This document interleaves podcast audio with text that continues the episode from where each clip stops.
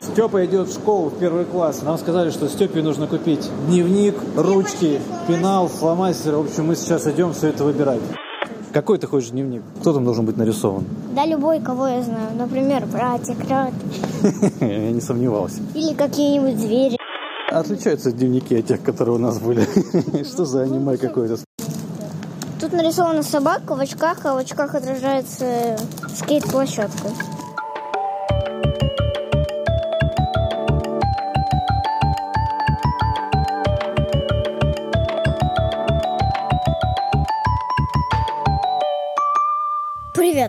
Привет! Это подкаст «Откуда берутся деньги» от Тинькофф журнала. И мы его ведущие. Я Сергей Береговой, я журналист и этим зарабатываю на жизнь. И мой семилетний сын Степа, который зарабатывает на жизнь чем, расскажи? У меня шатается зуб. Это какое отношение имеет к зарабатыванию? Ну, мне фея дает деньги, дарят родственники, у меня получаю карманные деньги. Да, а еще у тебя добавилась одна статья доходов, о которой мы сегодня расскажем чуть попозже. И важное сообщение про Степу. Я пошел в школу. Да, Степа пошел в первый класс. Ура! Поздравляю, Степа! Спасибо, Я не счастлив. надо благодарности. Это, да, на самом деле очень волнительное и радостное событие, не только для Степы, но и для... Ну, в общем, что я рассказываю? Все родители знают, какое это важное событие для них, когда их дети идут в первый класс. И для детей. Ну, для всех детей тоже. Я, когда шел в первый класс, я был очень счастлив. Я так переволновался, что даже заболел. И первую неделю не ходил в школу. Представляешь? Правда? Да. Я был дома, а мой брат, твой дядя, приносил мне задания из школы.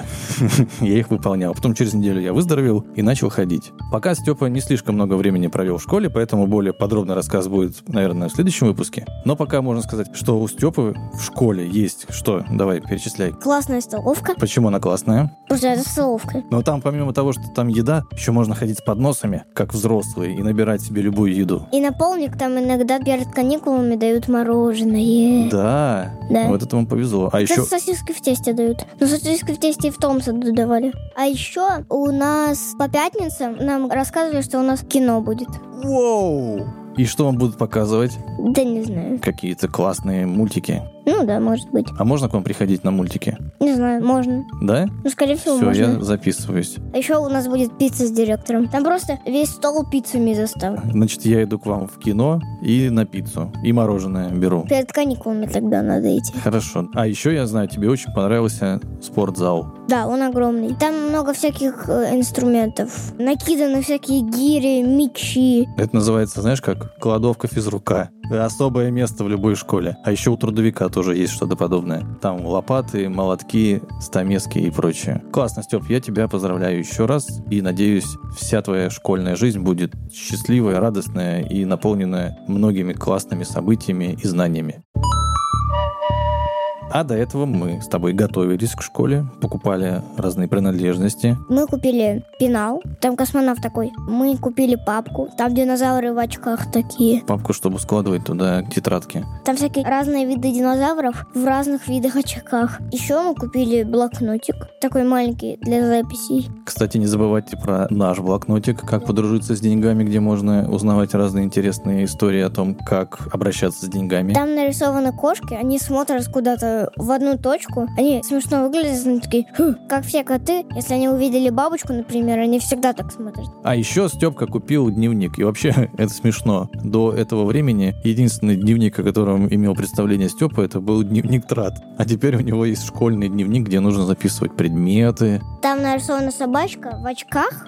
У нас теперь все в очках. А в очках Динозавры в отражается пляж, а на нем такая скейт-площадка, и там чувак такой. И там еще другие люди такие, о, вау. Мы все остальное тоже купили, что нужно всем школьникам. А теперь давай посчитаем твои деньги. Наша традиционная рубрика «Степкин бюджет». Мы продали счеты. Мы в прошлом выпуске говорили о том, как можно заботливо и бережно относиться к вещам, к ресурсам, вообще к природе. И в качестве одного из примера такой заботы мы говорили, что можно старые собственные вещи, которые тебе уже не нужны, но которые хорошие, продавать, получать за это деньги. Вещи получают вторую жизнь, а ты получаешь деньги. И вот мы продали Степкины счеты, которыми он в детстве играл, считал на них, а потом они забросились куда-то там под шкаф, и вот мы продали, наши счеты уехали в Магнитогорск, и за это Степа получил 350 рублей. Это вот новая статья доходов, о которой мы говорили в начале выпуска. А теперь вернемся к старым, уже проверенным статьям дохода. Например, карманные деньги. Каждую неделю я даю Степе 300 рублей в качестве карманных денег.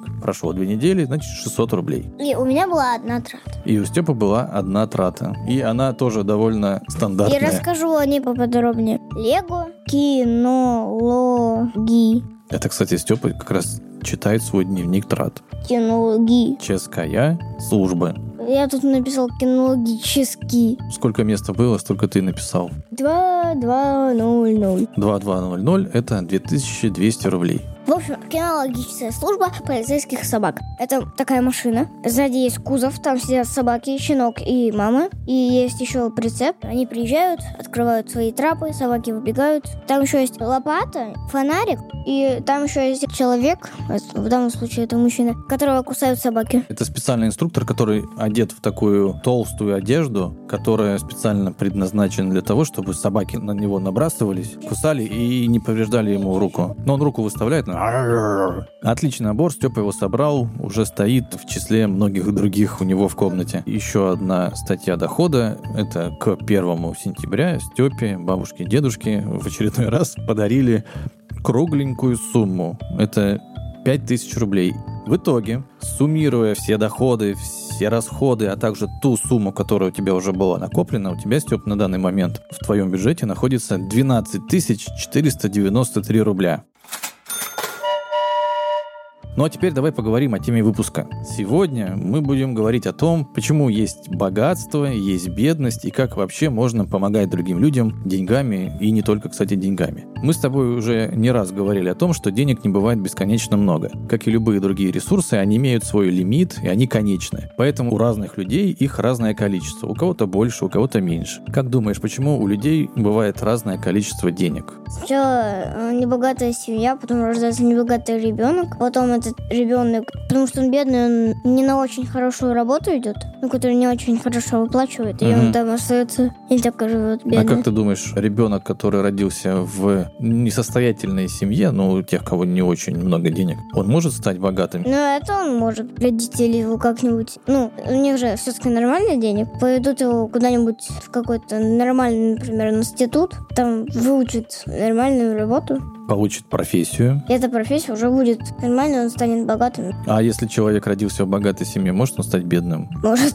Да? А как это может произойти? В детстве он будет очень жадным все скидывать. Так жадным, может, наоборот, слишком расточительным и все потратит Да. и не сможет заработать. Я тебя понял. Это очень интересно. Во многом действительно так справедливо. В целом можно сказать, что количество денег зависит от того, сколько человек может их заработать, и от того, сколько он их тратит, и от того, как он может сберегать деньги. Потому что не всегда большой доход, большая зарплата означает, что человек богатый. Например, он получает много денег, но при этом и много тратит. И если в какой-то момент он перестает по какой-то причине получать эти деньги, то у него не остается запасов, и он вдруг становится бедным, ну, потому что у него нет денег. А бывает такая ситуация, что человек зарабатывает не так много денег, его в целом нельзя назвать богатым, но при этом он очень рационально расходует свои деньги, у него часть остается, и когда он теряет свой доход, то у него остается запас, на который он еще может жить. А потом он находит новую работу, ну и начинает снова вот копить и откладывать, и продолжает жить прежней жизнью. Как ты думаешь вообще, какая работа приносит денег больше, а какая меньше? Трудный вопрос, надо подумать. За какую деятельность люди получают много денег? Полиция, пожарные, ученые, Полиция, пожарные, ученые, а еще кто? киносъемщики. Те, кто снимают фильмы, режиссер, оператор, а актер может быть богатым. Да, если он в миллионах фильмов снялся, например, «Мальчик один дома», ну, если сняться в популярном фильме, то тогда все-таки ты много денег работаешь. На какой работе люди получают мало денег, как ты думаешь? Ты не знаешь. Меня слишком много учат грамотности, которая более делает богатой, а не бедным. Я же не спорю, просто, может быть, ты думаешь, вот, там, например, видишь людей там на улице или еще где-нибудь, и думаешь, вот они этим занимаются, и у них... Например, очень бедная работа — это музыкант. Кстати, бывают даже очень талантливые музыканты там и художники, люди других творческих профессий, которые очень классно делают свое дело, но которые еще не оценены людьми вокруг. Поэтому они зарабатывают мало денег на вот том, что они создают. А потом, например, при жизни или уже после того, как эти люди умирают, их картины, их произведения становятся настолько популярными, что, например, там картины могут продавать за миллионы долларов. При этом автор этих картин жил, прямо скажем, скромно и бедно. Представляешь? Вот, кстати, мне кажется, во многом именно для этого и нужно учиться финансовой грамотности. Учиться умело обращаться с деньгами. Чем мы с тобой, собственно говоря, и занимаемся в нашем подкасте. Мы учимся распоряжаться деньгами так, чтобы при любом уровне дохода деньги всегда у тебя были, у тебя, у меня и у всех наших слушателей. При этом надо сказать, что количество денег не всегда зависит только от того, хорошо ли человек управляет деньгами. Иногда общество может быть устроено так, что кто-то не может стать богатым, как бы он ни старался. И это происходит от такого понятия, которое называется дискриминацией. Дискриминация – это когда одних людей по какому-то признаку лишают части прав, потому что считается, что они как бы недостойны этого. Помнишь, например, мы с тобой смотрели фильм «Аладдин», и там была ситуация, когда Жасмин хотела стать султаном, а и все такие вокруг говорили, как она может стать султаном? Милая, я не становлюсь моложе. Пора найти тебе мужа. Что заморский принц может знать о моем народе? Я могла бы править, если... Милая, ты не можешь стать султаном. В нашем государстве такого не случалось за тысячу лет. И ты еще спрашиваешь, папа, а почему Жасмин не может быть султаном? И я рассказал о том, что раньше во многих обществах, и сейчас во многих обществах, ну, не так много, но все-таки это тоже встречается, считалось, что женщины не так хорошо могут заниматься определенными делами, как это могут делать мужчины. В том числе, например, управление кем-то, управлением страной, управлением города или каким-то коллективом. Поэтому считалось, что мужчина это там защитник, лидер, главный, а женщина сидит дома, готовит, там что-то убирает, за детьми ухаживает. Ну и поэтому женщинам прямо официально было запрещено делать то, что может делать мужчина. Вот это и есть дискриминация. Многие, кстати, до сих пор считают так же. А вот недавно мы смотрели с тобой мультик «Элементарно». Помнишь? Там был город, он назывался Элемент Сити, и в нем жили разные стихии. Вода, воздух, земля и огонь. Там такие человечки, огненные, воздушные, водяные. И как раз люди, которые были огнем, они считались иммигрантами, людьми, которые приехали в эту страну, и поэтому они тоже тоже испытывали на себе дискриминацию и поражение в части прав. Например, они жили за чертой города. Или помнишь, когда девочка с папой пришла на выставку, ее не пустили лишь потому, что они огненные человечки были. Им сказали, нет, вы не должны, я не грустные, ушли оттуда. Хотя почему-то это дерево росло во всех стихиях. Тем более, там считалось, что огонь может причинить этому дереву, которое выставлялось на выставке, какой-то урон. Но на самом деле это нет, просто это было такое предубеждение всех остальных элементов, что огонь огонь может что-то с ним сделать плохое. Многие люди, которые приехали жить в другую страну, могут сталкиваться с дискриминацией, потому что они представляют другую культуру, потому что у них другой язык, другой уклад жизни. Бывает много видов дискриминации по полу, по возрасту, по цвету кожи, по тому, во что люди верят и так далее. И очень часто они основаны на предрассудках о том, что вот кто-то другой, он плохой, поэтому его надо ограничивать. Я думаю, что это не очень хорошая история. Кстати, дискриминация бывает и по уровню дохода. Самый богатый человек человек лишен самых лучших условий. Ну, как раз наоборот, самый богатый человек, у него есть допуск к самым лучшим условиям, а вот те, у кого мало денег, они как раз могут лишаться каких-то важных для жизни вещей. Как ты понимаешь, из-за того, что денег у разных людей разное количество, случается порой так, что кому-то денег может не хватать, причем на какие-то очень важные вещи. Например, на лечение. Вот человек заболел, ему нужны лекарства, а лекарства стоят дорого, а денег у человека или его близких на эти лекарства не хватает. Как думаешь, что можно сделать в этой ситуации? Дать ему деньги. А кто ему даст деньги? Или сдать бесплатный прием. Ну да, дать ему денег, дать бесплатный прием и так далее. Есть такое понятие благотворительность. Это когда одни люди помогают другим. Причем просто так, просто от желания помочь. Ты просто как бы даришь деньги или не деньги, а какие-то вещи тому, кому они нужны, для чего-то важного. Как думаешь, для кого может понадобиться такая помощь? Бедным. Да, людям с невысоким достатком, а также, например, бездомным домашним животным. Деньги бездомным домашним животным? Да. На собачка тебе денежку. Ну, примерно. Но только не напрямую с собаки, а людям, которые о них заботятся. Вот, например, есть люди, которые хотят помогать бездомным собакам. Они делают приюты, туда приводят собак. Но чтобы такие приюты могли оплачивать аренду, коммунальные услуги, корм, ветеринаров, им нужны деньги. У самих этих людей столько денег нету. И тогда они говорят всем, ребята, вот мы создали приют, давайте кто желает, сколько угодно, может пожертвовать. И таким образом люди начинают перечислять деньги в этот приют для собак, и закупается все для них а необходимое. Это не приют. Да, такое тоже, кстати, к сожалению, бывает. Люди под видом благотворительной деятельности, под видом того, что они кому-то помогают, они собирают деньги и потом исчезают. Но это называется мошенничество. Ну, вообще-то это преследуется по закону, и таких людей, если они находятся, их наказывают. Из приюта можно выводить собак, ну, к себе, например? Можно. Покупать? Ну, забирать домой. Можно забирать. Не, ну навсегда. Навсегда, да. Это тоже один из видов благотворительности, когда ты даешь семью, даешь дом кому-то, кто в этом нуждается. Ну, может, когда-нибудь, когда я вырасту, приючу собачку куда-нибудь к себе. Вот, кстати, к разговору о помощи. Ты знаешь, что заниматься благотворительностью могут не только взрослые, но и дети. У нас есть рассказ нашего слушателя Леши, которому сейчас 17 лет, но своей благотворительной деятельностью он начал заниматься еще раньше, в 14. Давай его послушаем.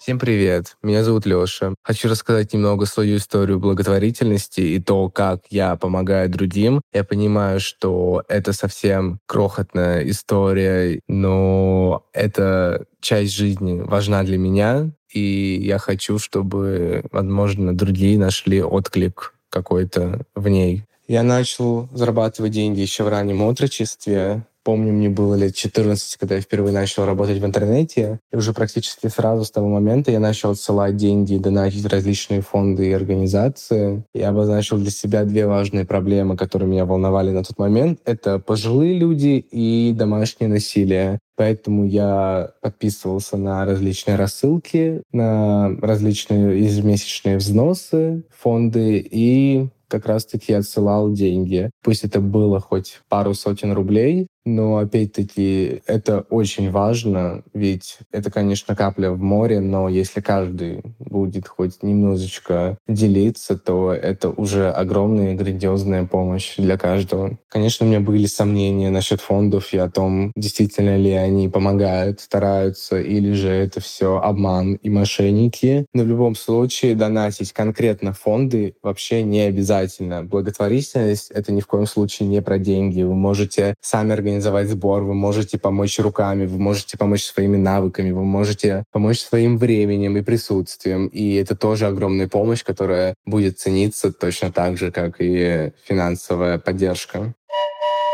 Как думаешь, что такое волонтерство? Сделать самому. Да, волонтерство это когда ты что-то сам делаешь для кого-то. То есть тратишь не деньги, а свое время, применяешь свои навыки. Например, можно участвовать в уборке мусора где-нибудь на природе. Вот есть какой-нибудь лес или пляж, и там много-много мусора, и этот мусор вредит экологии. А денег на уборку у государства, не знаю, у муниципалитета, у какой-то организации нет. Тогда люди могут сказать друг другу, а давайте мы поможем, мы сами все уберем. Они выбирают время, приезжают на этот пляж или там в этот лес, и своими руками все убирают в пакеты, и потом вывозят. Круто? Да. Моя коллега Даша, например, в свободное от работы время тоже волонтерит. Делает она это в проекте «Антистатика». Это такой проект, в котором ребят, детей, подростков бесплатно обучают катанию на скейтбордах, сноубордах. Проект этот работает на пожертвования, а помогает он ребятам, у которых либо нет родителей, или у которых в семьях недостаточно денег, чтобы оплачивать такие занятия самостоятельно.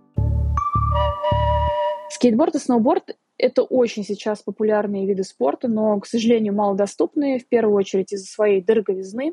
Один сноуборд стоит десятки тысяч рублей. Я уже не говорю про необходимость покупать скипасы, дорогую защиту и так далее. Мы выдаем всю экипировку на время участия в проекте детям бесплатно, их обучают профессиональные инструкторы, это очень важно для безопасности тренировочного процесса. И мы действительно видим, как меняются наши ученики, как закрытые, недоверчивые дети открываются, становятся смелее, увереннее в себе, находят новых друзей, находят даже свое место в жизни. Существуем мы благодаря поддержке сообщества, тех, кто перечисляют нам пожертвования и на средства спонсоров. Кроме того, у нас большая волонтерская программа. Нам в том числе помогают и подростки, которые, например, круто катаются на скейте. Они помогают ученикам оттачивать трюки. И наша такая маленькая гордость после года работы волонтером в антистатике, одна из наших таких помощниц, сама стала инструктором и уже в свои 16 лет зарабатывает в коммерческой школе, обучая маленьких детей скейтбордингу.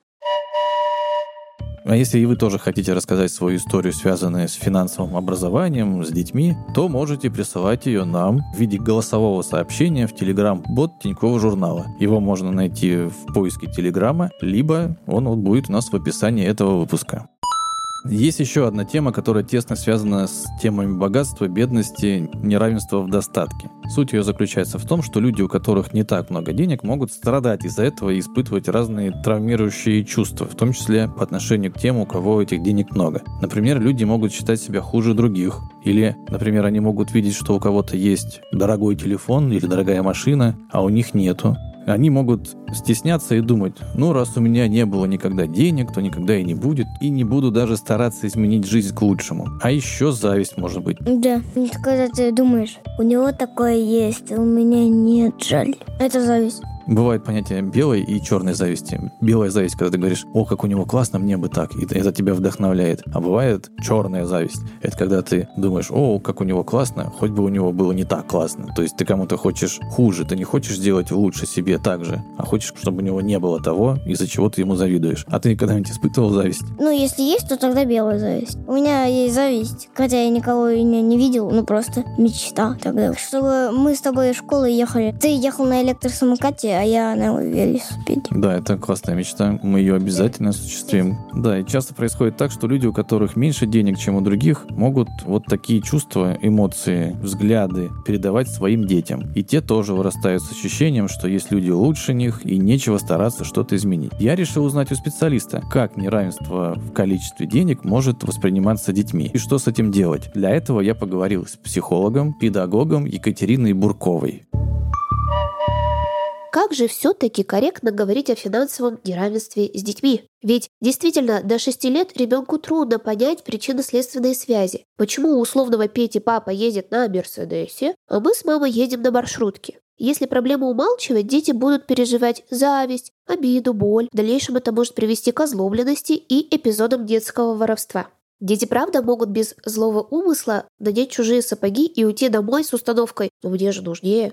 Важно разговаривать, обсуждать, что количество денег у каждой семьи зависит от разных факторов. Это и наследство, и бизнес, и ресурсы, вложенные в обогащение, в том числе интеллектуальные. А также не стоит скидывать со счетов удачу и умение идти на риски. Но наличие или отсутствие денег не делает кого-либо лучше или хуже. У Пети есть последний iPhone. Но счастлив ли Петя? Вообще, деньги – это залог счастья? Ведь успех – это, конечно же, хорошо. Но очень важно не перегибать палку. Ведь в действительности какая разница, принес ваш ребенок пятерку по Олимпиаде или нет, если он не умеет дружить, он не умеет любить и видеть радость в мелочах. Кстати, насчет Лего и зависти. Я вспомнил, что когда я рос, я очень хотел Лего. Ну, прям мне очень хотелось. Но мне даже некому было завидовать, потому что никого в моем окружении с Лего вообще не было. Э, например, как у меня этот маленький Лего-самолетик почтовый. Хоть такой. Да. Я и Лего только по телевизору видел в программе Лего Го. Лего Го. О, Лего Го, да. Я никогда не думал, что это Лего Ого. Там ребята на скорость собирали разные фигурки, там какие-то наборы. Но они все собирали, как сейчас, огромный пожарный участок. Нет, они не огромный пожарный участок, но что-то там собирали. А потом победителям дарили еще наборы Лего. Это вот я, наверное, этим ребятам завидовал. Но зависть моя тоже была белая. Я просто хотел точно так же себе. Но Лего у меня появилось первый раз вот э, с твоим рождением. Еще у Екатерины Бурковой я спросил про благотворительность. Надо ли вообще с детьми говорить про нее, или это не детское дело? О благотворительности с детьми нужно и важно говорить. Вообще о добрых поступках, о любви, о ближнем. И не только говорить, но и главное показывать. Ведь дети обучаются как маленькие обезьянки через зеркальные нейроны. Что их родитель им показывает, то они и повторяют. Проявляйте сами сочувствие к ближним. Выберите ту форму помощи, которая вам ближе, и ту категорию людей, которая вам ближе, или животных, Кому вы хотите помогать? Пенсионеры, дети, животные, люди с ограниченными возможностями. Будьте добры в мелочах. Сделайте с ребенком совместный маленький проект помощи. Например, постройте кормушку для птиц, покормите белочек в парке, привезите в приют для кошек корм. Это привьет хорошее и доброжелательное отношение к окружающим. Помните, дети — это не тепличные растения. Конечно, я понимаю, что вам хочется оградить их от сложностей этой жизни, но ваши дети будут встречать отрицательные стороны жизни. Однажды они узнают про голод, смерть и нужду. Но чтобы это не было для них шоком, начните с маленьких шажков, о которых мы говорили выше. Степ, ну кажется, ты уже догадался, каким будет у нас сегодня задание для тебя в этом выпуске тебе надо будет решить, хотел бы ты поучаствовать в какой-то благотворительной деятельности, как волонтер или как жертвователь денег или вещей. Я тебе, конечно, могу помочь. И если да, то давай с тобой придумаем, что конкретно мы можем сделать, а потом в следующем выпуске расскажем об этом нашим слушателям. Не знаю, ну кон купить. А съездить в, в приют? Отдать ему и... Ну, прогуляться с какой-нибудь баллонкой. Тебе было бы интересно. У нас, кстати, недалеко есть приют. Я ездил мимо него, там все лают. Ну, они не зло лают, а просто, ну, как бы общаются. Ну ладно, дадим туда корм и погуляем с какой-нибудь баллонкой то овчаркой. То есть мы с тобой, Степка, едем в приют. Хорошо, да. Мы с тобой после выпуска позвоним туда, узнаем, что им нужно привезти и сделаем это. Но, Степ, это на, на твои деньги, потому что это твоя благотворительная не деятельность. Не только. Да, не только. Мы можем скинуться. Ты половину, скинуться, я половину. Скинуться, скинуться, скинуться. Ну, давай. А теперь давай прощаться, мой голубчик. Давай прощаться, голубчик. Это был подкаст «Откуда берутся деньги» от Тинькофф журнала. Его провели я, Степан Береговой, и мой голубчик, папа Сергей Береговой. И давай благодарности скажем Олегу Яну, и Анне Болотовой за то, что они помогали нам с редактурой. Николаю Ананьеву спасибо за то, что он смонтировал этот выпуск. А Александре Шкариной спасибо за то, что написала замечательную музыку для нашего подкаста. Всем пока. Всех с 1 сентября, с началом учебного года. Ура! Пока всем. Чао. Мы пришли в школу 1 сентября. Какие ощущения? Ну, хорошо. Тут все, тут мои друзья, в общем. А чем планируешь заниматься? Ну, играть. А учиться? А, ну, не, ну, именно сейчас играть. Хорошо. Есть работа. Давай. Я думаю, что сегодняшний день для вас это начало большого пути. Я надеюсь, что в течение всех 11 лет вы пройдете с нами. Ну что, добрый путь?